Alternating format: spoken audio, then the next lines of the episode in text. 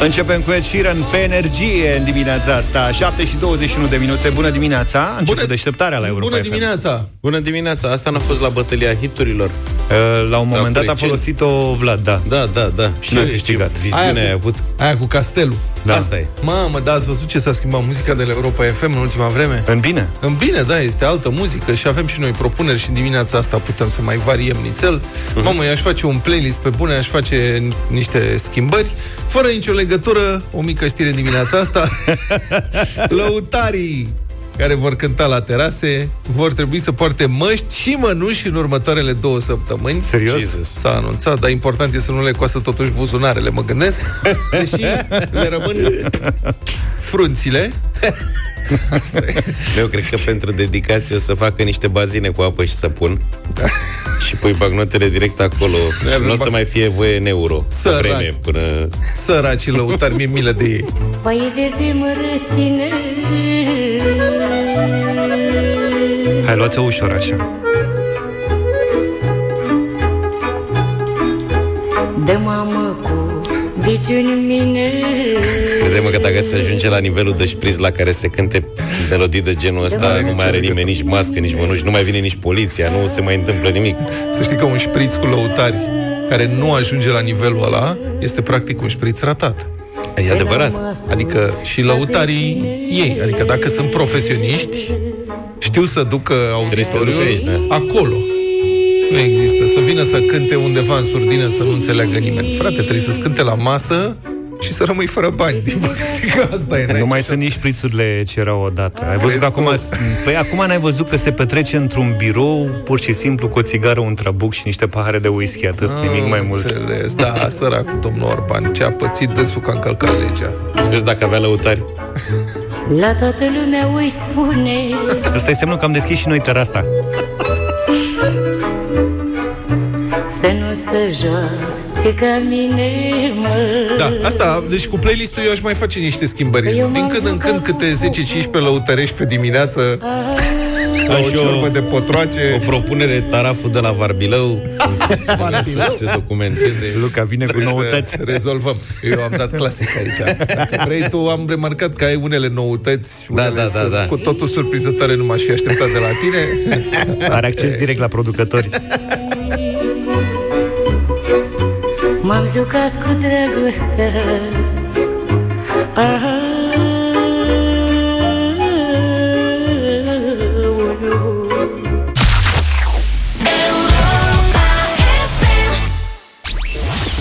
Rațiunea zilei de Cătălin Striblea la Europa FM. Bună dimineața, Cătălin, bun venit în deșteptarea Bună dimineața, domnilor, bun găsit, oameni buni. În fiecare zi, la ora 17, la Europa FM auziți un anunț. E singurul pe care nu am vrea să-l facem. El vă spune câți oameni au murit în accidente de mașină de la începutul anului. Numărul de ieri a fost 509. Trist. Și cred că e un moment potrivit să vorbim despre permisul de conducere pe care domnul Marian Oprișan trebuie să-l predea la poliție. Rațiunea zilei de Cătălin Striblea la Europa FM. Pentru cine nu a aflat încă, președintele Consiliului Județean Vrancea a pierdut în instanță procesul prin care contesta ridicarea permisului de conducere de către poliție. Asta se întâmplase cu trei ani în urmă, iar la data respectivă, poliția l-a oprit pe domnul Oprișan, care avea o viteză de 191 de km la oră în afara localității Oreavu din județul Buzău. Președintele PSD Vrancea a spus atunci că nu a văzut radarul și că nu crede că depășise viteza legală. Trei ani de procese mai târziu, instanța a încuviințat ridicarea permisului, așa că viteza domnului Oprișan rămâne oficial de 191 de km la oră. Dar ce legătură are asta cu ce am spus la debutul intervenției mele, și anume că de la începutul anului până azi, în România au murit 509 persoane în accidente de mașină, adică 4 pe zi, dacă socotești toate zilele trecute. Nu uitați însă că două luni nu am putut circula. Mai Mariano Brișan este doar unul dintre șoferii români și el nu poate fi ținut vinovat decât pentru faptele sale. Ceea ce judec eu aici este însă un tip de atitudine. 191 de km la oră nu e o viteză pe care o atingi accidental. Îți trebuie dorință, curaj și ceva pricepere ca să atingi acea viteză și o țără de obișnuință. Nu ajungi acolo decât dacă în mod obișnuit ești antrenat pentru asta. Viteza este a treia cauza accidentelor din România. Prima este indisciplina pietonilor, apoi neacordarea priorității la trecerile de pietoni. România ar trebui să ducă campanii de reducere a vitezei în fiecare zi. Pe foarte multe drumuri din țară este un adevărat concurs de viteză, iar asta răpește multe vieți. Am ajuns țara cu cei mai mulți morți în accidente rutiere din întreaga Europa. Radarele fixe, mobile, echipaje de poliție mai multe și mai corecte, toate ar fi soluții. La fel, educația permanentă începută de la școală, dar făcută chiar și la vârste mai târzii. Nu există răspunsuri destule pentru câte vieți se pierd. Între 2001 și 2017 au murit 39.000 de oameni în accidente rutiere după datele poliției și 43.000 după datele Institutului de Medicină Legală. Ele diferă ca urmare a procedurii aplicate de cele două instituții. Din păcate, noi nu avem destule campanii împotriva vitezei. Din potrivă, clasa politică a dus o campanie pe dos. Am avut legi depuse pentru desfințarea radarelor nesemnalizate. Proiecte au fost depuse atât de PSD cât și de PNL și votate mai de toată lumea cu excepția USR. Legea care împiedica munca poliției a fost răsturnată de două ori de Curtea Constituțională. Toată campania din Parlament s-a bazat pe faptul că poliția este problema, nu cei care depășesc viteza. De asta orice politician care depășește viteza legală este un exemplu prost, pentru că arată tuturor că dacă ai putere poți să treci dincolo de reguli. Asta invită pe toți să nu respecte regulile pentru că acesta este modelul de putere. La noi, reușita presupune o mașină mare, o viteză peste limită și un refuz de recunoaștere a autorității și a controlului. Acestea sunt elementele care duc la numărul acesta uriaș de morți pe șosele și la incapacitatea de a găsi răspunsuri.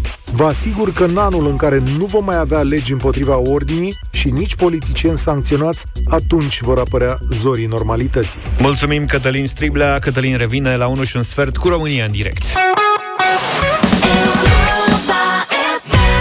7 și 39 de minute, vă spunem din nou bună dimineața și vă invităm la 0372069599. Altex îți depășește așteptările pe lângă categoriile consacrate din cea mai variată gamă electro-IT. Altex.ro îți oferă acum și cosmetice, băuturi, produse pentru copii, voiaj, auto, iluminat, bricolar sau produse de uz casnic și curățenie. Iar acum te provocăm la un joc. Noi alegem un produs de pe Altex.ro, iar tu trebuie să îl ghicești pe baza unor indicii. Primul ascultător care sună la 0372069599 poate câștiga un voucher de cumpărături în valoare de 200 de lei, valabil pe Altex altex.ro sau în magazinele Altex. E simplu ca bună dimineața, ca să spun așa. Aniel e cu noi. Aniel, bună dimineața! Neața! Sau Daniel? Salut! Aniel sau Daniel? Aniel, Aniel. Aniel, bine venit Aniel, ești în direct la Europa FM. Să știi că ai un extra indiciu pe pagina de Facebook Radio Europa FM, dacă vrei Da, să intri da, da, acolo. l-am văzut. L-ai văzut, da? Bine, hai să-ți dau și indiciile. Produsul de astăzi este din categoria Home Comfort.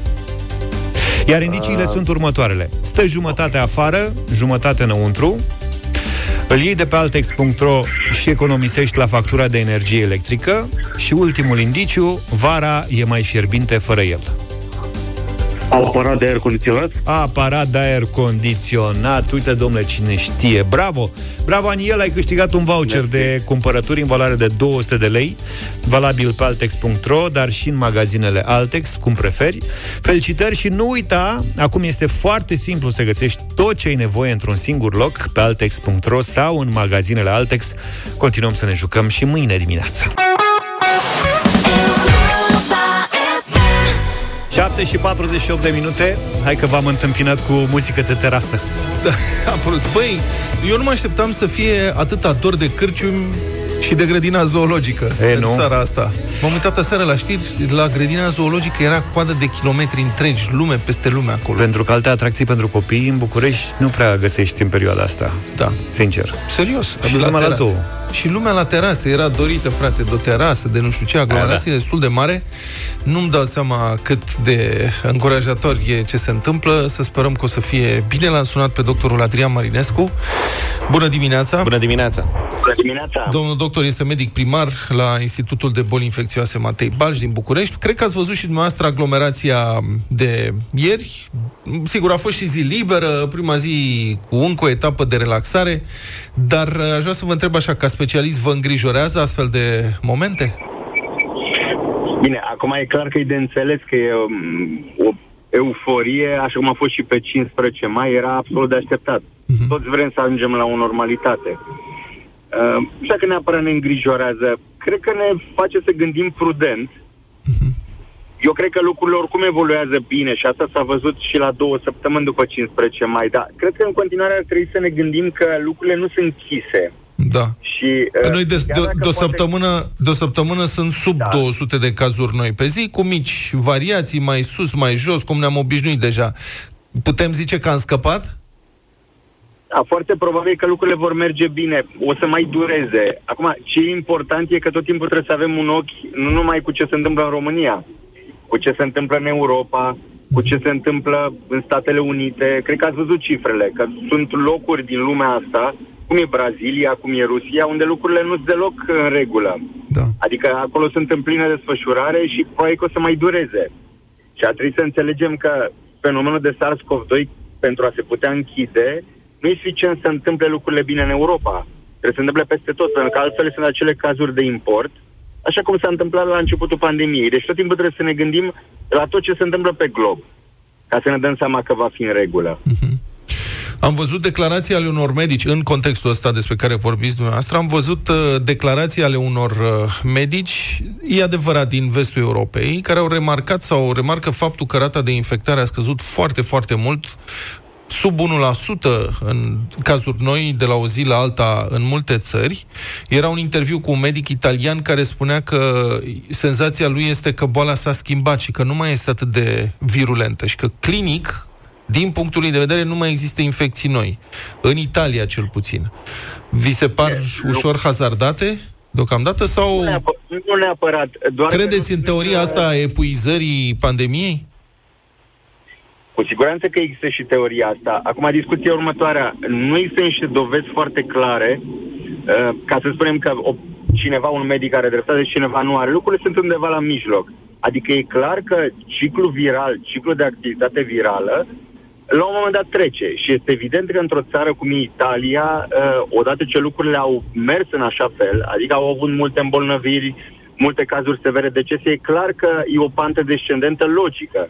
Și dacă ne referim la istoria naturală a virusului. Uh-huh. Cu toate că în Italia și în momentul ăsta avem între 300 și 500 de cazuri pe zi. Adică e clar că lucrurile nu s-au rezolvat, dar într-adevăr, la un moment dat virusul poate fi mai puțin agresiv. Nu știu dacă putem să afirmăm din punct de vedere științific că într-adevăr el acum e blând, dar e clar că e acest ciclu care eh, explică de ce într-un, într-un anumit loc unde lucrurile s-au întâmplat, Italia, Spania și așa mai departe, Anglia, uh, panta asta descendentă continuă să fie descendentă. Adică aici e destul de clar. Problema noastră este ce se va întâmpla într-un viitor, nu știu, în lunile care urmează și ce se întâmplă dacă în alte țări, în Statele Unite, etc., lucrurile nu merg bine.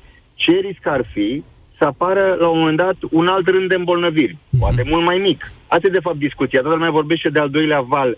Nu m-aș gândi neapărat la termenul de val, dar există un risc ca peste câteva luni, într-un loc, cum e Italia, unde sunt puține îmbolnăviri, la un moment dat să mai crească. Adică există și o curbă ascendentă dacă nu există măsuri de prevenție, dacă se modifică, eu știu, anumiți factori, etc. Lucrurile astea ar trebui gândite în felul ăsta. Domnule doctor, acum autoritățile insistă să respectăm niște reguli importante, distanțare, mască, igienă, să evităm contactul cu bătrânii și așa mai departe. Dintre toate, dintre toate, care vi se pare cel mai important de respectat? Care e aia pe care a spune-o pe primul loc? Cu siguranță distanțarea. Uh, și asta pentru că până la urmă s-a demonstrat că trebuie să existe un contact care să fie prelungit și un contact apropiat cu cineva. Uh-huh. Se știe că suprafețele au un risc mic de transmitere. Uh, se știe că, în general, persoanele, și aici o discuție, că persoanele asimptomatice, nu e așa că nu pot deloc să transmită, dar au un risc mai mic de a transmite. E clar că distanțarea e cea mai importantă. De altfel, în momentul în care merg în spațiu liber, merg în parc, știm foarte clar, dacă păstrez distanțarea, nu am nicio problemă și riscul este minim de transmitere. Uh-huh. Sau dacă sunt într-un birou, pot să fiu într-un spațiu închis. Dacă distanțarea e foarte clară, nici nu am nevoie de mască. Știți că dacă am 3 metri la locul de muncă, este suficient. Deci distanțarea e cea mai importantă. În al doilea rând ar fi masca, pentru că până la urmă e o barieră fizică. Astea sunt cele două care contează foarte mult. În rest, celelalte, sigur, e foarte important, nu să spuneți de persoanele în vârstă, dar să știți că același risc este legat și de cei care au afecțiuni cronice. Da. Eu cred că cei care au factori de risc ar trebui să fie mult mai atenți, iar noi să-i protejăm. Bun, mulțumesc foarte frumos pentru intervenția în uh, deșteptarea în această dimineață. A fost doctorul Adrian Marinescu, medic primar la Institutul de Boli Infecțioase Matei Balș din București. Eu cred că trebuie să mai urmărim un pic, un pic așa, să vedem ce se întâmplă, având în vedere că abia ieri s-a ieșit la terase. Uite, am trecut eu ieri pe lângă o terasă și era foarte multă lume. Am stat de vorbă cu oameni de acolo și mi-au zis că nici n-au cum să-i uh, distanțeze foarte mult, pentru că lumea se înghesuie, lumea chiar vrea să intre în locurile de genul ăsta. Slavă cerului, experiența ultimelor întâmplări de genul ăsta ne-a arătat că nu s-a întâmplat nimic, cum spunea și domnul doctor, suntem pe un drum bun. Că mm-hmm. totuși au mai fost periotura asta și cu două săptămâni când s-au relaxat prima oară? Da, măsurile uh... și de Paște și de Flori, de fiecare dată când a fost câte un puseu de stat de aglomerație, ne-am speriat, dar... Noi ne-am concentrat, media se concentrează evident pe ceea ce iese din uh, comun, adică ne-am concentrat pe zonele de aglomerație, dar dacă vorbești cu autoritățile și cu medicii, o să vezi că mulți dintre ei sunt, cum să spun, sunt plăcut surprinși de cât de disciplinată, de cât de disciplinați au fost românii în această perioadă, ceea ce este un semn bun pentru viitorul acestei societăți. Da, să trecem la ceva mai serios. Probabil că ați văzut la știri, sunt convins că ați văzut uh, relatări despre incidentele violente din foarte multe orașe americane, incidente provocate de moartea unui afroamerican în urma unei arestări brutale. A fost, uh, mă rog, o tragedie acolo, un incident cumplit. Sunt deja, cred, șapte zile de revolte, incendieri, vandalizări, jafuri, încăierări cu forțele de ordine. Am sunat-o în această dimineață pe Cintia Radu, expert în media și comunicare, fost jurnalist care se află în Washington DC. Bună dimineața, Cintia! Neața!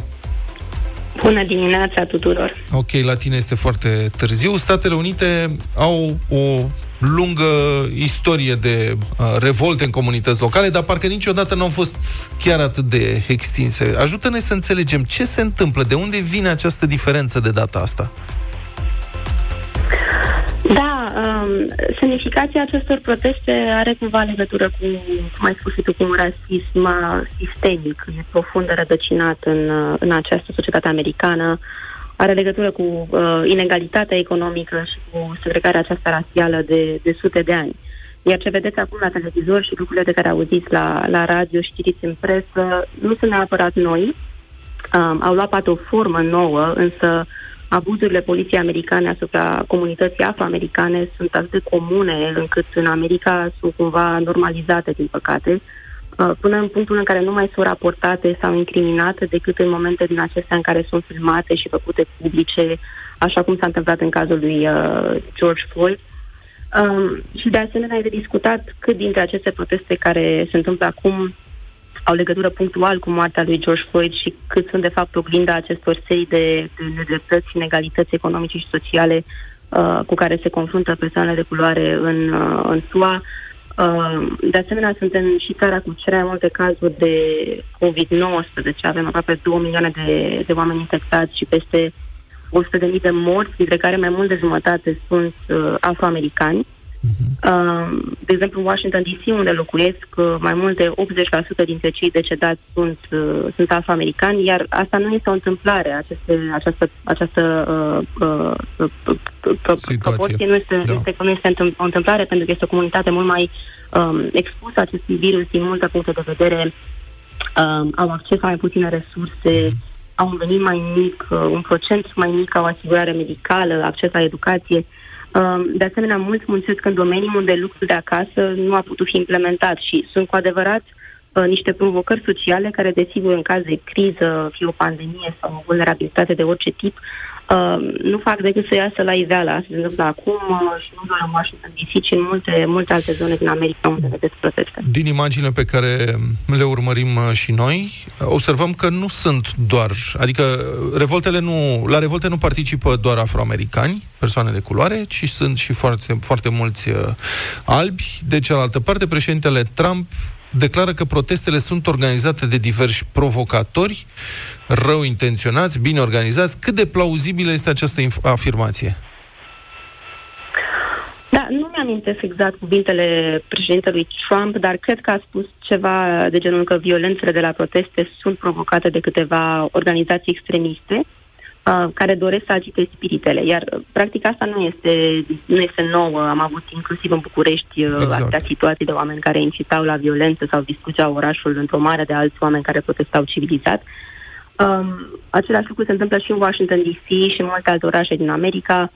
Uh, majoritatea celor care au ieșit, uh, care au ieșit să, să, la, la aceste proteste au făcut-o pașnic, uh, calm, cel mult strigând mesaje legate de, de nedreptate, cerând încetarea acestui rasism sistemic pe care vorbeam mai devreme. Uh, în Washington DC, în schimb, ce s-a văzut uh, aseară, uh, din păcate a fost că uh, forțele de ordine au aruncat cu, uh, cu gaze lacrimogene în protestatarii aceștia pașnici din fața Casei Albe, Uh, protestatari care teoretic nu ar fi încălcat legea, se vede clar pe imagini că nu erau violenți, mai mult au, uh, uh, au, au ei, aceștia chiar uh, uh, își desfășurau, pro- uh, uh, își, își desfășurau protestul în limitele uh, legale și orare acceptate de lege. Undeva în jurul orei 6, Poliția Federală a început să-i bruscheze și să arunce cu aceste gaze, gaze lacrimogene, uh, deși starea de asediu în DC începea în jurul orei 7. Înțeleg că Uh, asta, de la ora 7 înțeleg încolo. că asta s-a întâmplat când președintele Trump a ieșit din Casa Albă și s-a dus nu foarte departe ca să facă o serie de declarații și fotografii în, în fața unei biserici care fusese afectată de un incendiu zilele trecute. S-a întâmplat uh, fix înainte de această declarație. De asemenea, Da. mass media locală vorbea despre faptul că această declarație poate n-ar fi trebuit să aibă loc din cauza faptului că președintele ar fi cumva în pericol, că aceste gaze lacrimogene ar fi putut fi purtate de vânt înspre grădina în care se întâmplau aceste declarații. Spune-mi, Cintia, vreau evaluarea ta personală aici. Cum se pare în aceste zile că acționează președintele american? Încearcă să um, medieze conflictul sau acționează mai degrabă provocator? Care e senzația ta și ce, spun, ce spune lumea acolo? Um, America este uh, și a fost încă din 2016 încoace foarte împărțită în ce privește părerile despre administrația prezidențială. Multe dintre criticile, de exemplu, criticile care au fost aduse președintelui Trump în ultimele zile uh, au fost legate de faptul că a întârziat prea mult uh, în a emite o părere, o declarație în legătură cu ce s-a, cu ce s-a întâmplat cu George Floyd și cu protestele uh, care au urmat.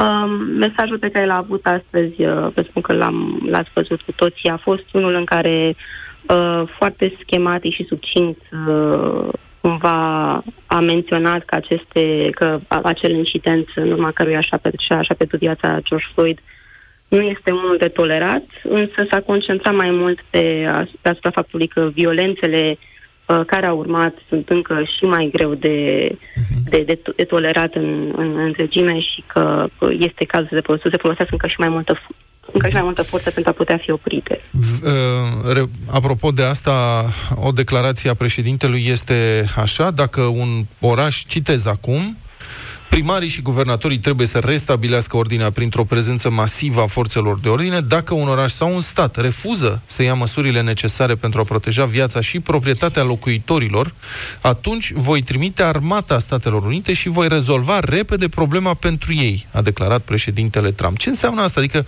ce poate face armata? E, poate să deschidă focul cu muniție de război? Um, în primul rând, nu, nu, nu sunt neapărat o expertă în, aceste, în acest subiect, dar vă pot spune că guvernatorii câtorva state au ieșit să declare, în urma acestor declarații ale președintelui, au ieșit să spună că uh, că nici nu ar fi posibil așa ceva și că respectivii guvernatori ar trebui să ceară ei intervenția uh, armatei uh, la- de, la, de la nivel fe- fe- fe- federal. Uh, însă până acum nimeni nu a făcut-o și cel mai probabil nu se va întâmpla asta. Însă în America există cumva un conflict deschis între președintele Trump și diversi guvernatori care a pornit încă din vremea uh, din, din, din primele luni de de, de, de, le- le- legate de, de, de, de o pandemie de psicologie. Ah, ah, am și pierdut Bun. legătura. Deci, uh, mulțumim, a fost uh, Cintia Radu, expert în media și comunicare, fost jurnalist premiat de altfel în România, rezident în Washington DC, cu o serie de explicații despre ce se întâmplă în uh, America zilele acestea.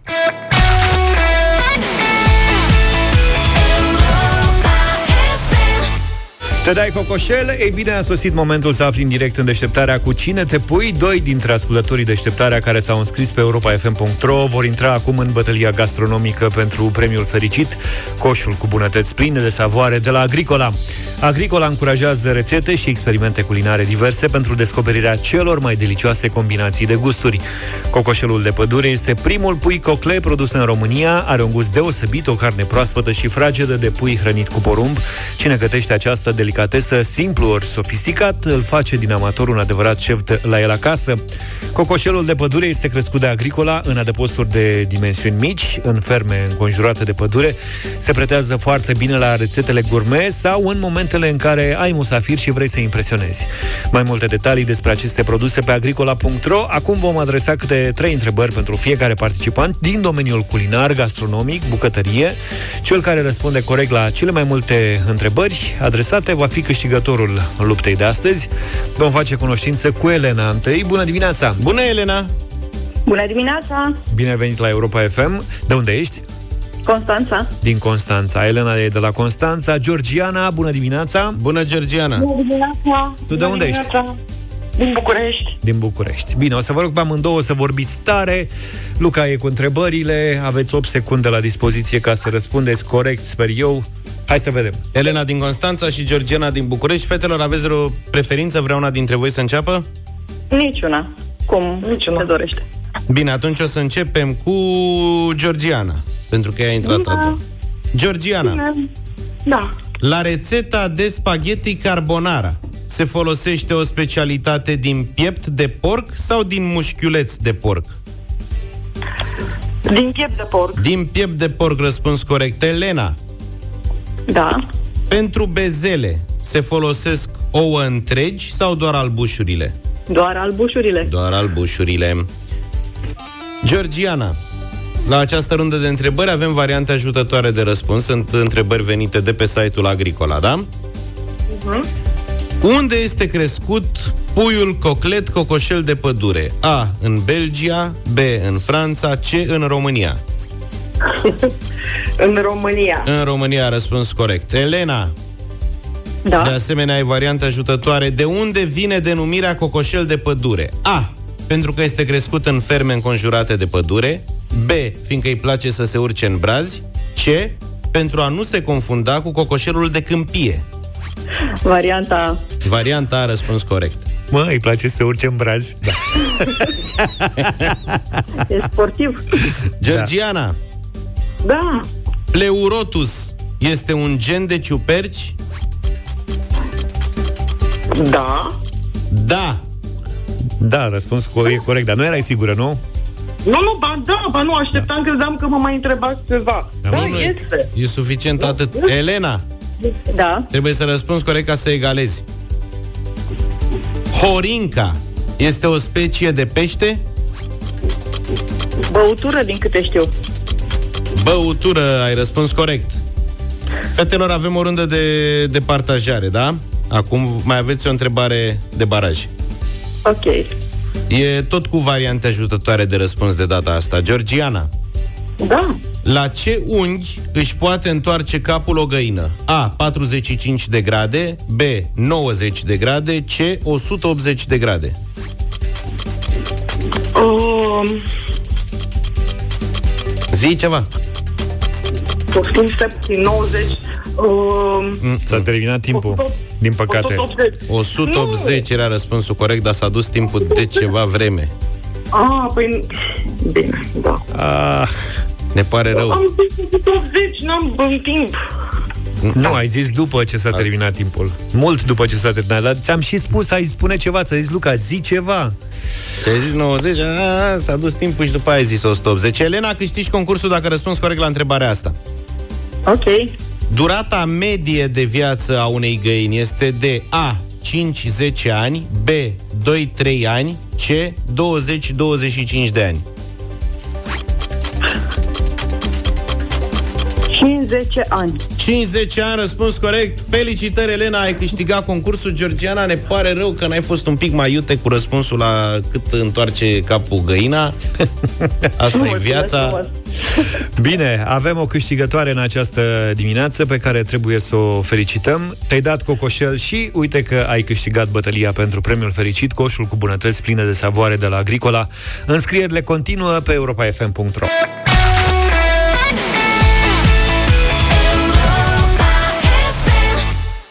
El perdon, am observat că îmi trebuie mai multă mobilitate ca să dansez uh, piesa asta exact știți- așa cum trebuie. Să știți că avem în studio o discuție aprinsă despre gradele de răsucire a capului la găini și la oameni. Asta pornind de la concursul de mai devreme, în care una dintre întrebări era legată de acest lucru.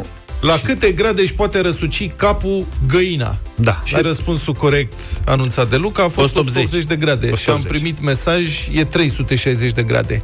Dacă poți să și-l ducă în spate, e 360 de grade. Drept urmare, noi am făcut aici diverse experimente. Am descoperit că și omul poate să-și întoarcă la 180 de grade. Sigur, eu acum mi-am sucit gâtul și nu mai pot să-l mișc prea bine. Cum poți mă tu la 180? Dar depinde Serios? de punctul de referință. Adică Păi dacă punctul de referință e din față. dacă e drept Nasul. în față, atunci da, e 90 de grade stânga, 90 de grade dreapta. Păi în da. cazul în care ești sănătos. Da. Ceva mai mult, ești exorcistul. Sau Exact. ceva. Păi nu, că merge și un pic mai mult. Cred Dar că așa. dacă pui punctul de referință peste umăr stânga așa, îl dai din stânga până în dreapta și asta înseamnă 180 de grade. Și în felul ăsta la găină, găina dacă se uită în față, ea săracă având ochii pe lateral, punctul de referință în față e mai dificil. Și atunci iei punct de referință ciocul. Da. Deci cu ciocul înainte. Da. Ciocul înainte, dacă duce capul până în spate, ciocul cum ar veni, e 180 de grade. Da. Dar dacă pui din spate și o iei din stânga în față spre dreapta așa, faci un cerc complet, 360 de grade. Pe mine Da. am mai pierdut. Cum te-am pierdut? Ce Mai mai- pierdut, serios. Uite-l pe Luca. Închide Păi gura. înseamnă că buvnița care poate să întoarcă la 270 de grade, Ea, de fapt, a, de se fapt duce are până în 800. 540 de Se grade. duce până în 800 Nu, lejer. Adică gen, da, poate să se facă titirez cu capul. Da, de- de- trebuie să întrebăm găina care e poziția ei normală de stat. Adică Poziția Cu e ciocul în firească, față. De acolo pleci, ăla e da, punctul deci de cu ciocul. referință. Și practic asta înseamnă, adică ciocul e în față. Da, și el când poate să se uită- ducă până în spate, că el se uită în, când aleargă, Pe- poate să se uite să vadă cine urmărește, face capul 180 de grade. Decide dacă se împiedică sau nu. Vine sau nu vine cocoșul? Exact. Asta e talentul ei. Da. Deci asta este, practic, 180 de grade când se uită în față. Da. Dacă se uită în spate, Este un schimb punctul de referință, cum spate- schimbă arbitrii regulile jocului la fotbal în România, în ce naiba? din spate până în spate, dar până în stânga sau până în dreapta, face 360. Mai înțeles? Da. Dar cred că nu obosește, probabil. Deci, cred că dacă face tură completă de 360 de grade, nu e în ordine. Deci găina trebuie să fie și odihnită. Da. Bine, vorbim și noi de ceva serios? Da, sigur. Da, vorbim de ceva foarte serios. Nu chiar serios de data asta. Avem un nou proiect de lege uh, inițiat uh, de un senator PMP de data asta. Deci, e un proiect de lege în care ar uh, stabili ca uniformele școlare, să stabilească unifo- uh, obligativitatea uniformelor școlare. De data asta, da? Cu decontare de la stat. 350 de lei de cap de elev. O dată pe an, fiecare elev ar trebui să primească 350 de lei, mă rog, vouchere, presupun, ca să-și cumpere uniformă școlară nouă. Da. Și sunt diverse uh, motive, explicații pro sau contra. Uh, motivația, mă rog, uh, invocată de acest uh, senator este că ar fi, în primul rând, înlăturarea diferențelor de statut economic și social Exact. între elevi. Și eu aș vrea să vă provoc, prieteni, la o mică discuție. Vreau opinia voastră pe tema asta. Sunați-ne deci la 0372 069599. Subiectul e adevărat, revine periodic în discuție. Elevii se opun, avem niște organizații ale elevilor care deja se opun, dar după mult timp cred că e și școala mea foarte departe deja, dar eu am început să mă gândesc că n-ar fi rea, totuși, o astfel de măsură, pentru acest motiv, invocat de acest senator, înlăturarea diferențelor de statut economic Și social. Da. Să știi că pe mine m-au trimis acasă. Doamna profesoară de limba română m-a trimis acasă pentru că eram îmbrăcat altfel decât ceilalți colegi Bine și ți-a nu făcut. aveam uniforma școlară care era în vigoare. Era un rebel. Asta s-a întâmplat imediat după Revoluție. Deci win-win. Ai avut și zi liberă. Da. Uh, Vezi? da, am avut și zi liberă și m-am întors îmbrăcat fix cum eram, pentru că am refuzat să-mi iau uniforma. Mi se pare că nu mi se potriveau, eu fiind, Eu vă știți unul- că sunt cu moda. Susțin absolut orice lege care elimină o posibilă frustrare a unui copil. Mi se pare că un copil nu merită să fie frustrat de nimic Mhm. pe lumea asta. Dacă am putea să facem cumva să evităm frustrarea copiilor, aș Păi face. și pe de altă parte, de ce vrei să-i vezi pe Orice. toți la fel? Dar Și îi vezi cu pe toți la fel, stai puțin. telefoane și cu... Adică mi se pare f- foarte nasol pentru un copil și am trecut prin asta și eu când eram în liceu, de exemplu, tu să, părinții tăi să nu fie de acord, de exemplu, să ai, de exemplu, telefon de ultimă generație, iar alții în jurul tău să ai, pentru că copiii le duc greu astea, nu le înțeleg ca un adult. Aia cu Păi telefonul stai n-ai cum să o rezolvi. Hainele pe Aia, tine într-adevăr, nu, dar măcar la asta cu hainele, știi? n-au nicio Ar- legătură una cu alta. Argument împotrivă, Consiliul Național al Elevilor invocă costurile mari ale acestei operațiuni, câte 350 de lei în fiecare an, celor aproape 3 milioane de elevi din România. Asta ar însemna cam un miliard de lei pe an. Un miliard nou. 0372 069 599 pentru sau împotriva obligativității uniformei școlare, fiecare școală ar avea dreptul să-și stabilească linia proprie vestimentară, adică n-ar fi o uniformă la nivel național. Eu mărturisesc, când eram elev, ca toți colegii mei, uram cu patimă uniforma. Toate erau la fel, matricola era o mizerie îngrozitoare, nu puteam să o sufăr. Mie îmi plăcea, era pe pita așa. 0372069599 Pentru tine cred că avea și gust. A fost ultima oară când am purtat costum, practic. Mulțumim, Antonia, pentru iubirea mea, o variantă specială la 20 de ani de Europa FM. Senatorul PMP, Lucian Iliescu, propune un proiect de lege prin care uniformele școlare ar urma să devină obligatorii. Statul va trebui să deconteze măcar parțial costul acestor uniforme cu câte 350 de lei de cap de elev uniformizat.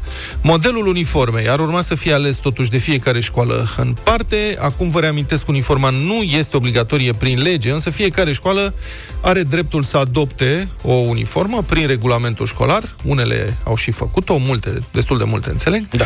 De ce ar fi însă nevoie de uniformă prin lege? Senatorul Iliescu susține că asta ar duce nu doar la scăderea agresivității elevilor, nu știu prin ce mecanisme, dacă ești în uniformă, Da, nu te da. mai bați, care e legătura, nu știu, dar și la înlăturarea diferențelor de statut economic și social. Aici sunt de acord. Și de asemenea, crede uh, domnul senator, elevii în uniformă ar fi și ceva mai disciplinați la ore, nici pentru asta n-aș băga mâna în foc. Elevii, în schimb, nu sunt deloc de acord cu aceste argumente. Consiliul Național al Elevilor spune că sunt costuri foarte mari, 350 de lei pentru vreo 3 milioane de elevi, un miliard. Elevii s-au gândit să facă economie. Da, în dragii sfârșit, de ei. elevii sunt... Nu, dar Băi, costă sunt- mulți bani. Sunt foarte buni elevii aia care au... Nu, dar nu... Scris nu, comunicatul. Nu ne putem permite. Cu acei bani se pot face atâtea lucruri. Dar spun că sunt alte priorități, întotdeauna sunt alte priorități, cum ar fi numărul mare de copii fără acces la internet, corect. Faptul că vor avea uniforme nu înseamnă că vor avea și profesori mai bine pregătiți, ori școli cu toate dotările aici au necesare dreptate. și aici au dreptate.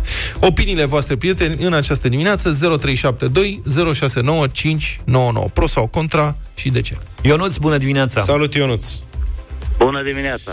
Eu sunt de acord cu uniformele, dar să nu fie dați bani de la stat, Ah. pentru că mai mult ca sigur școlile vor impune du-te și fără la atelierul cu tare, că e nu știu cine, că e... Păi și doar asta și e ca să problema? Păstrăm... Nu știu, zic, e ok, exact ce sunt de acord 100% cu Vlad, zici că am gândit uh, eu cu capul lui sau invers. Acum să știți, deși eu sunt pentru reducerea rolului statului cât mai mult, de data asta aș susține uh, emiterea acestor vouchere, pentru că sunt familii, adică 350 de lei reprezintă o sumă foarte diferită pentru familie din Dar nu țara e asta. neapărat ca o uniformă să coste atâta. Nu. Deci Poate să coste e o câteva sute de lei, chestie nu știu, cât vreți. Poate să coste chiar mai puțin. Bun, 300 da, dacă de să lei. păstrăm nota emisiunii, eu zic să le dea bani și de Adidas de firmă, să, să fie toți cu Adidas de firmă. Păi tocmai asta e ideea, să nu mai fie diferențe de genul ăsta între Păi, copii. da, dar după aia zice, tu ai tenis de 5 lei, eu am Adidas de 7 milioane. Deci Sigur. nu se apar diferențe, da. În fine, Da. eu zic că e o idee bună. Eu am crescut cu uniformele, e drept până în clasa a patra, după care s-a liberat. Păi și de ce credeți că diferențele stau să dispară dacă vom avea uniformă? În momentul în care ai ieșit din școală, diferențele reapar. Adică n-ai rezolvat nu- nimic. da, nu e da, ca nu și cum mergi te ține în în uniformă îmbrăcat tot de timpul. De acasă până la școală, eu, eu cel puțin așa mergeam. De acasă până la școală eram în uniformă. Sigur, Teoretic. nu e- Nu, a- doar la școală aveai o uniformă sau ceva. În liceu, când am, eram în liceu, da, era doar un sacou și începutul anului era o bișniță de sacouri. Cei mari de-a 12 care erau... Ce Nu le tare. mai doreau, că așa... Făceau schimburi. Bine. Mulțumim, Mulțumim. tare mult, uh, Ionuț. Ideea e că o uniformă teoretic comportă și încălțări adecvate, adică nu prea poți să ai uniformă și pe vremea mea era Ai, obligatoriu să ai pantofi negri. Mie nu mi se pare că uniforma aia îl împiedică pe un elev care, care are ceva mai mulți bani să își schimbe comportamentul față de colegii lui. Nu cred în asta. Cristian, bună dimineața! Dar nu e vorba de schimbarea comportamentului. A, bun, asta este apropo de agresivitate. Da, Uh, exact. E, e vorba de sentimentul unor copii, Luca are dreptate, de frustrare în fața faptului că ei au haine ponosite vechi, Da, rupte, și de nu multe știu, ori- și alții vin cu super haine de firmă. De multe ori asta duce la conflicte. Poate că ar trebui să-i ajutăm pe cei care n-au bani de hainele Și respective. ce să le faci? Să le cumperi le ultimele dai vouchere apariții de să-și- la mari branduri? E complicat. Bună dimineața, Cristian! Salut! Bună dimineața! Salut! Te rog. Eu sunt în asentiment cu interlocutorul dinaintea mea. Da. Și vă spun de ce. Eu Da. din clasa 1 până la 12 am avut uniformă. Părinții mei nu au fost, adică am făcut pa- parte din categoria socială mai, mai puțin, uh, cu mai puțin bani. Da. Da? Și nu am văzut diferența între mine și cei care aveau mult mai mulți bani. Dar ție îți Asta- plăceau, asta a fost- sincer acum, tu ție îți plăcea uniforma aia, ideea Nu, de a avea uniformă? Nu, Nu, mi-a o plăcut urai. niciodată. Aha. O uram. Din Deci- tot sufletul o uram. Deci noi, adulții, să facem ceva împotriva elevilor. Elevii urăsc uniforma aia. Adevărul că băieții ca băieți, că aveau întotdeauna niște pantaloni sau oricum te duci în blugi sau habar n-am. Dar fetele, acolo Da, e poți să păcat lucrezi de ca ele lumea. Acum când Acolo poți să lucrezi ca lumea. Bine, mulțumim tare mult, Cristian. Viorel, bună dimineața! Salut, Viorel! Alo? Salut, Viorel! Bună dimineața! Salut! Bună dimineața! Uh, Eu aș fi de acord cu două uniforme. Una pentru elevii normali, care au chef să învețe, și una pentru elevii care au chef de dimineață să plece la șprit. Și atunci, ei când vin, profesorul știe exact cu cine discută. Dar care- Se uită în clasă, îi De ce te vede, apoi? Dar serios acum, cum se pare ideea asta de uniformă, fiecare școală cu uniforma ei și statul să subvenționeze măcar o parte din bani? Prima dată ar trebui făcută o cercetare în rândul elevilor. Elevii o să spună nu 80% îți N-ai ce garantez. să... Eu cred că ar trebui să ne uităm la Noi modele de suntem suc... într-o țară democratică. Dacă tot iubim democrația, Păi dacă le dai dacă dreptul tot copiilor să spunem că decidă noi ei suntem uh, prin statutul nostru democratic, cum, cum să-și organizeze viața, am încurcat-o. Stai așa, uite, îl avem și pe Cătălin. Cred Salut, că este... Cătălin! Bună dimineața! Salut! Bună dimineața, salut băieți. Da, Eu aș spune că sunt împotriva uniformelor. așa. De nu ce? consider. Cred că au fost destul de multe campanii până în prezent care au eșuat. Au ținut un an de zile, un semestru, după care s-a revenit înapoi Campanii la... de ce? Campanii de ce anume? Uh, campanii unde uniforma a fost uh, impusă, să spun A- așa, în, în licee, în școli și așa mai Da, departe. să știți că în multe școli și licee se poartă uniforme. Sigur, nu sunt foarte stricte. La modul, uite, de exemplu, la școala copiilor mei, trebuie să poarte o bluză albă și un pulovăraș sau un sacou vișiniu. Da. Aici, eu mai, la mai am un alegerea argument. părintelui. Eu mai am un argument. Deci, odată, m, pentru a mai ascunde dintre a mai, a mai ascunde diferențele sociale și financiare între copii, care în fața profesorului ar trebui să fie totuși egali, și doi, 3 milioane de uniforme pe an, asta ar încuraja un pic, ar susține industria confecțiilor. Deșteptarea cu Vlad Petreanu, George Zafiu și Luca Pastia la Europa FM. Știm că visezi cu ochii deschiși la vacanță. Vara asta relaxarea la cel mai, ducem relaxarea la cel mai înalt nivel. Relaxează-te la tine acasă, participă acum la concursul Sănătate Luca. Nu trebuie să-i spunem iară sănătate. E ora la care Luca. și tușesc o dată ca să dau semn că Variabil. sunt ok. Da, Luca Adică- pândește. Deci după ce se vorbește, în momentul în care se aprinde becul lui, zice, a, perfect, pot să... sunt în emisie, pot tuși. Bine, ideea e că vă așteptăm uh, pentru a vă da un uh, super super uh, fotoliu dotat cu sistem de masaj, ca de obicei, ca în fiecare zi la 0728 111222. Aveți 10 minute la dispoziție ca să vă înscrieți la concursul nostru cu un răspuns prin WhatsApp. Întrebarea este ce crezi că ar spune fotoliul tău dacă ar putea vorbi? Vă așteptăm! Arena lui Cătălin Tolontan în această dimineață. Bună dimineața, Cătălin! Salut, voios! Bună dimineața, bună dimineața! Da. Uh, astăzi să discutăm un pic despre, despre cum sunt folosiți banii cetățenilor români în această, în această, în această perioadă. Da. E o preocupare mai veche a tuturor jurnaliștilor și a cetățenilor, îndrăznesc să spun, pentru că oamenii deja, uh, ca să vorbesc așa, ca la peluză, au început să se prindă. Uh-huh. Și-au dat seama că folosind starea de urgență... S-a cam dus vopseaua de pe cioară. Exact, exact, pentru că uh, folosind și starea de urgență și starea de alertă, foarte mulți, uh, foarte multe autorități publice Că la ele ne referim acum, că oameni de afaceri e normal să existe și profitul este moral câte vreme obținut uh, legal. Dar autoritățile publice cheltuiesc banii într-un stil care a ajuns să fie irațional. Și o să dau un singur exemplu în această dimineață. Este vorba de primăria sectorului 1, condusă de primarul PSD, Dan Tudorache. Primăria a cumpărat uh, PSA a apărut acum trei zile pe sistemul de electronic de achiziții publice, 2700 de holtere portabile EKG, cardiace. Ele sunt niște aparate mici pe care ți le pui pe, uh, uh, mă rog, le ții la brâu, dar uh, uh, sunt racordate uh, la zona inimii, astfel încât pe parcursul a 24 de ore uh, doctorii specialiști să vadă cum evoluează uh, inima ta. Uh-huh.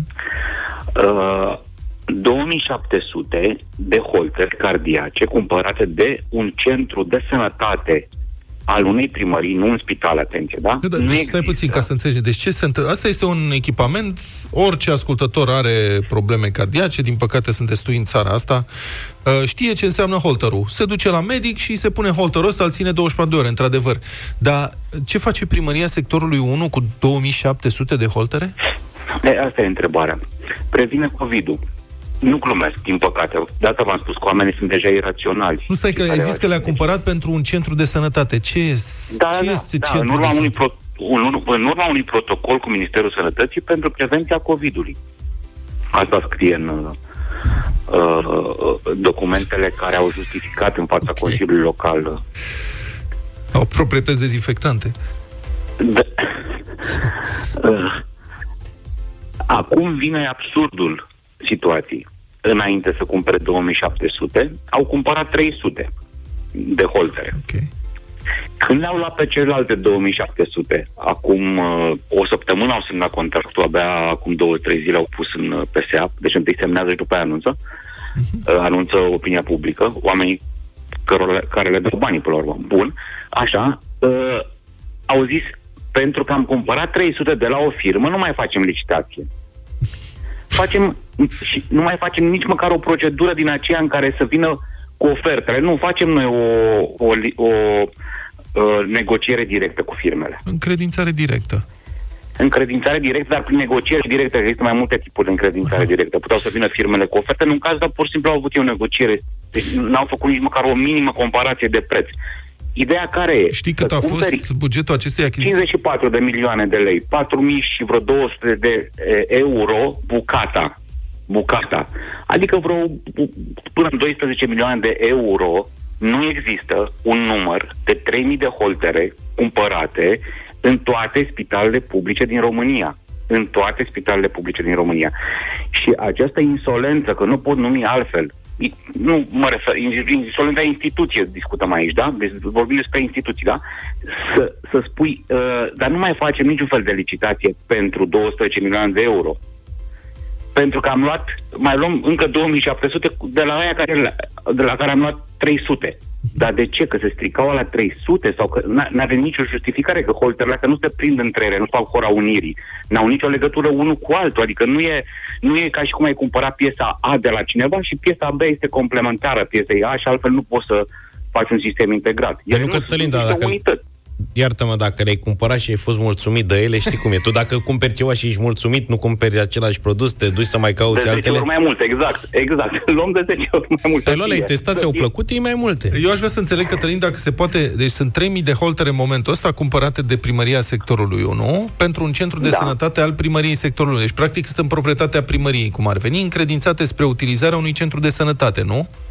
Exact, Da, exact. Nu, eu nu, adică ar trebui pus în context. Câte holtere are, să zicem, Spitalul Universitar de Urgență sau, uh, sau Institutul uh, Iliescu, care Păi este ăsta de e con- cardiologie ăsta de este la... con- Da. Co- Foarte bună întrebarea, Vlad. Uh, Contextul ăsta este, nu există la spital, la toate spitalele publice din România, la toate spitalele publice din România, nu există 3000 de holtere. Cât are numai un centru de sănătate al primăriei sectorului 1 achiziționate acum, ca să trateze COVID-ul. De ce s-ar trata COVID-ul cu holtere? Nu are nicio legătură un- una cu alta. Și cum explică primăria sectorului 1 această achiziție? Iar ca să răspund concret la întrebarea ta, am da. întrebat și noi, secțiile de cardiologie ale marilor spitale, cum ar fi Spitalul Municipal, care are mai multe secții de, de, de, de cardio, uh, ajung să fie, uh, să aibă 40-50 de holtere, nu mai mult. Bun. Și primăria sectorului 1 dă vreun răspuns la această achiziție? Adică explică de ce a fost nevoie totuși de 3000 de holtere, care e un număr foarte Da, mare? pentru că a spus că este pandemie și așa s-a înțeles cu Ministerul Sănătății. Asta e un răspuns oficial? Da, da, e răspuns oficial, nu glumesc. Este răspuns oficial, oamenii intră pe libertatea.ro, văd toate răspunsurile la Ăștia- acestei serii de articole. Bineînțeles, un mic, o mică nuanță la încheierea rubricii, dacă Da. uh, firma aparține unui fost uh, consilier PSD, coleg de partid cu Mihai Peptan, se numește coleg de partid cu Dan Tudorache. Asta e așa, o nuanță la încheierea acestei, acestor minute în care am mai cheltuit 12 milioane de euro fără să știm de ce. O, bine, mulțumesc foarte. Poate că o să le folosească, adică poate le distribuie, să le dea cu împrumut la toate spitalele din țara asta și în felul ăsta să dubleze capacitatea de măsurare a, tensi- a mă rog, EKG, să facă EKG-uri pe 24 de ore în spitale din România. Mulțumesc foarte mult, Cătălin Tolonta. Să dea câte două, trei ca să ajungă la toată lumea. 9 și 16 minute, e ziua Italiei. Astăzi, băieți, nu știu dacă știați, Mamma ar trebui mia! să spunem la mulți ani. Nu vă e dor de Italia un pic așa? Mamă, dar ce dor Dio mi-e. mio, e dor A? de Italia. Ia ziceți repede, care e orașul din Italia unde ați merge acum? Mama, oricare. Primul care intră, nu știu, primul pe dreapta. Orici, oriunde. Siena. Da. Ori și în Siena m-aș duce. Da, și la Bari te duce. și Oriunde. oriunde. Bari, știi cât de frumos e la Bari? Da, Aoleu. Eu propun Toate să ascultăm frumos. o piesă italienească, nu știu, Celentano, Luca. Eu dacă propui să mâncăm o bisteca, o, Nu, domnule, o eu mă, șpaghetă. mă opresc la muzică. Uite, Ieri am făcut ascultăm Soli. Bene quattro Mamă, formaggi. Soli, melodia mea favorită. Ia uite, mă. 0372069599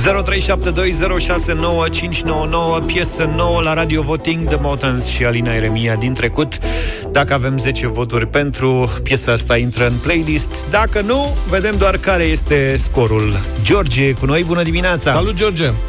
Bună dimineața, Europa FM. Bună Te dimineața, ascultăm. domnul George! Uh, Vreau să vă spun că îmi place foarte mult Bine! piesa și îmi place și postul de radio Europa FM. Vă Mulțumim tare mult. Mersi Schimb de mult. se leagă, cum ar veni. Mulțumim, George! George a fost, Ionel e în direct cu noi, bună dimineața Salut! Bună dimineața! Piesă nouă, îți place sau nu? Piesă de 10, nu de 9. Perfect!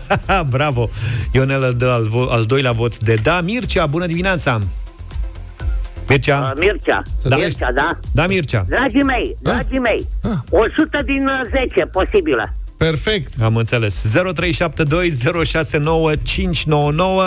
Continuăm să stăm de vorbă cu Alin. Bună dimineața! Bună, Alin! Bună dimineața, băieți, bine v-am găsit. Uh, Da, trecem mai departe piesa, super piesă, super voci. Și țin să vă anunț că la Candy Crush am ajuns la nivelul 2999. 2999, că îl întrebasem acum câteva zile. Bravo! Mulțumim, Alin. Uh, Cristina, bună dimineața! Bună, Cristina! Bună dimineața, clar un da. Clar un da. Deci, stați așa să reluăm. 0372069599 facem radio voting pe o piesă care are în momentul ăsta 5 voturi de da. Dacă avem ajunge timp. la 10 de da, intră direct în playlist. Adina, bună dimineața! Bună, Adina! Bună dimineața. Da, și de la mine. Da, și de la tine. Oh, oh. Costele, ești în direct, bună dimineața! Salut! Bună dimineața, îmi place foarte mult The Motans și pe de voi de Europa FM. 7 puncte. Hmm. E și, vezi că e și Alina Eremia pe Fii acolo, atent. adică să nu uiți detaliul Șapte. ăsta. Denis și Alina au șapte voturi de da în acest moment. Claudia, bună dimineața, ești în direct. Bună, Claudia. dimineața, băieți! Bună. Un 10, un mare 10, un mare Opt. da. Ca Ze- și radio ca și voi. Mulțumim. 0372 069 599 Sunați-ne și intrați în direct pentru Radio Voting. Horia, bună dimineața! Bună dimineața! Bună dimineața, băieți. Să vă fac un pic să zâmbiți cu Luca, ca întotdeauna. dăm, dăm un da. Dăm un da. Mulțumesc. Câte voturi sunt până acum? 9 voturi de da. 9 voturi de da, te rog eu frumos să nu Nouă pui voturi presiune, de da. presiune pe Ionuț, care este în direct acum. Bună dimineața, Ionuț! Salut! Ionuț? Eu n-am auzit piesa, dar vă zic da. Alo, m auzit? Da. Zine. nu cred. N-am auzit piesa, dar zic da, ca să intre în playlist. Felicitări! Piesa asta intră în playlist. Băi, frate! Bravo, domnule, mulțumim! 10 Bună! voturi de da, Ionuț, Horia, Claudia, Costela, Dina, Cristina, Alin, Mircea, Ionel și George au votat pentru ca piesa la, de la The Mountain și Alina Eremia din trecut să intere în playlistul Europa FM. Uite ce am făcut. Ce tare! Le-am dat de treabă colegilor. Sincer, nu credeam, nu mă așteptam. De ce piesa este foarte frumoasă. E foarte frumoasă, da, dar nu mă așteptam să ia. Adică au fost piese bune, dacă au mai luat câte un nu pe aici pe acolo. Nu mă așteptam să ia Uite 10. că asta a Bravo. avut uh, noroc. Bravo, mulțumim încă o dată pentru voturi și felicitări câștigătorilor până la urmă The Motans și Alina Eremia. Alături de noi este Iulia Noghi pentru știrile Europa FM. 9 și 38 de minute. Știm că visezi cu ochii deschiși la vacanță Dar în egală măsură știm cât de important este pentru tine și cei dragi Să fiți sănătoși și în siguranță. Vara asta Europa FM și Comoder duc relaxarea la cel mai înalt nivel. Relaxează de la tine acasă Stând în fotoliul de masaj Comoder Bari Pe care îl poți câștiga vinerea asta la Europa FM Au sosit foarte multe mesaje audio Cu răspunsul la întrebarea Ce crezi că ar spune fotoliul tău Dacă ar putea vorbi? Ascultăm trei dintre cele mai originale mesaje sosite și doar unul singur de astăzi va merge în finala de vineri, la care poate câștiga prin tragere la sorți un fotoliu de masaj Commodore Bari. Ați reușit să ne surprindeți și în această dimineață. Ia, băieți, fiți atenți ce am primit. Ia. Bună dimineața, băieți! Cristina din Brașov vă salută cu drag. Iar fotolul meu cred că ar recita așa. A fost odată ca în povești. A fost muzică? ca niciodată. Da. Pe mine azi de mă privești, mă compătimești deodată. Era una mai slăbuță, gingașă și firavă, Eu nu dar cred. a pus o aghiuță Se- să ajungă o epavă. Se activează ceacrele. De frigider nu se desparte, ronță e mereu prin casă și vrea să asculte o audiocarte, parcă mă fură o angoasă. E greoaie batovina, mă zufocă și mă doare, aș vrea să fie ca albina, să mai scadă din amploare. V-am salutat! Te pupăm. Da. Muzica e chinezească sau mi se E pare muzică mie? ambientală, Indiano da. E, da. uh, foarte da. bun oricum. Meditație, nirvana, yin și yang, budism și alte chestii. Mulțumim pentru mesaj, am avut rămână. foarte multă răbdare ca să-l ascultăm. Foarte bun. Uh, De ce, domnule, e creație? Da, E bun. absolut. Mi-a plăcut. Hai să mai vedem. Ia. Grăsimea nu poate să scadă pe jumătate Vin la taica frate cu brațele sus Căci o sânzanare aparat de măsurare Dar se simte tare de la sută în sus Ion? Ion. Ioane, ești foarte bun. Jur, nu știu ce meserie ai avut, dar puteai, să- puteai să fii cântăreț. Le jur.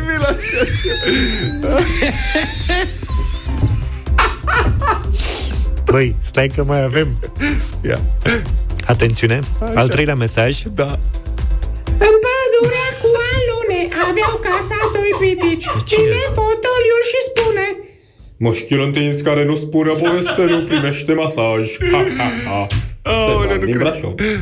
Cine era din Brașov? Că îmi pare rău. Ștefan.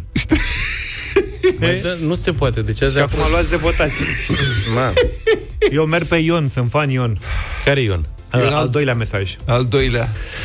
Eu între 2 și 3. Toate sunt eu cu tot totul sunt. speciale. nu, asta... Asta ultimul. Deci 3. Trei. Luca?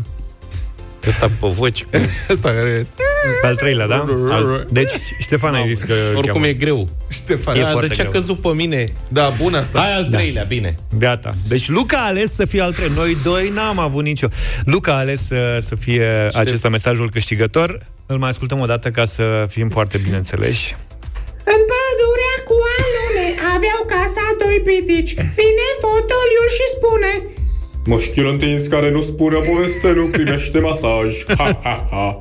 Gata, domnule, ăsta este felicitări, te-ai înscris deja în finala de vineri, 15, de, vineri de vinerea asta, ești în tragere la sorți pentru un fotoliu comod Herbari dotat cu sistem de masaj, muzică prin Bluetooth, încălzire, reflexoterapie și masaj în zona capului cu perne de aer, altfel spus un fotoliu pe care te relaxezi ascultând cea mai bună muzică de ieri și de azi sau podcastul cu emisiunea preferată direct din aplicația Europa FM. Mai multe detalii și regulament pe europafm.ro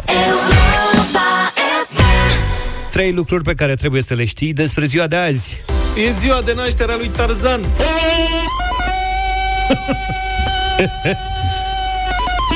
Mă rog, e actorul care a interpretat cel mai cunoscut Tarzan, adică Johnny Weissmuller, care s-a născut într-o familie de etnici germani din Freidorf, în marginea Timișoarei. Acum e un cartier din Timișoara. S-a născut la 2 iunie 1904. Pe atunci, regiunea făcea parte din Austro-Ungaria, așa că Johann, ca așa îl chema, a fost înregistrat la primărie drept Janos Weissmuller. Părinții lui au emigrat uh, cu el cu tot câțiva ani mai târziu în Statele Unite, unde Johann Janos a devenit Johnny, astfel încât în sfârșit și românii s-au putut bucura că e de-a lor. Johnny, Johnny din Timișoara, cum nu știi. Johnny Weissmuller a fost un înnotător excepțional care a câștigat 5 medalii olimpice și a stabilit 67 de recorduri mondiale în anii 20 ai secolului trecut, dar faima și a câștigat-o interpretând rolul lui Tarzan în mai multe filme din aceeași perioadă. Mai precis, 12 filme cu totul între 1932 și 1948. Filmele au avut un mare succes în România, unde strigătul lui era într-o perioadă imitat cu destulă imprecizie de copii aflați la joacă pe străzi da. spre disperarea vecinilor.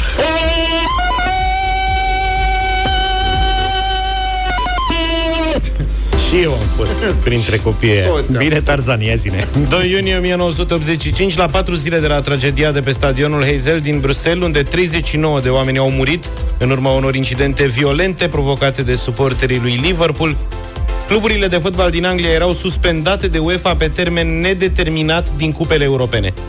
Asta după ce chiar Federația Engleză anunțase că nu își va mai lăsa echipele să participe în competițiile continentale. Huliganismul ajunsese la cote alarmante în Anglia. Fanii se încăierau aproape la fiecare meci între echipe rivale. Half an hour before kick-off and the buses arrive from Edge Hill Station. United fans soon taunt Liverpool supporters about the death of their former manager Bill Shankly. E vorba de un meci Manchester United-Liverpool din același an 1985 când, ca de obicei, au avut loc confruntări violente între fani. Britanicii au luat măsuri, începând din acel moment au fost introduse camerele de supraveghere, iar cluburile au făcut carduri de membru obligatorii la accesul în stadion, pentru ca fanii să poată fi mai ușor identificați și sancționați. Cinci ani a durat suspendarea europeană a echipelor din Anglia, un an în plus pentru FC Liverpool. Toate aceste măsuri nu au reușit să ducă la eradicarea huliganismului. În 1992, fanii englezi au fost protagoniștii unor noi violențe și distrugeri la campionatul european din Suedia, iar în 95, un amical între Irlanda și Anglia a fost abandonat în minutul 27 din cauza incidentelor din tribune. Trebuie totuși să precizăm că se datorează într-o oarecare măsură uh, succesul stelei din 86 și acestei suspendări a cluburilor Pentru că engleze. n-au uh, fost în cupe. Exact, finala cu Barcelona a venit exact uh, în anul ce a urmat uh, suspendării echipelor englezești, care în precedenții 10 ani fuseseră finaliste în 8 9 din 10 ediții. Băi, știam eu că e ceva la mijloc. Uite, noroc că am aflat Ne-a prins acum. bine și nouă. Da. 2 iunie 1941 s-a născut Charlie Watts, bateristul formației Rolling Stones.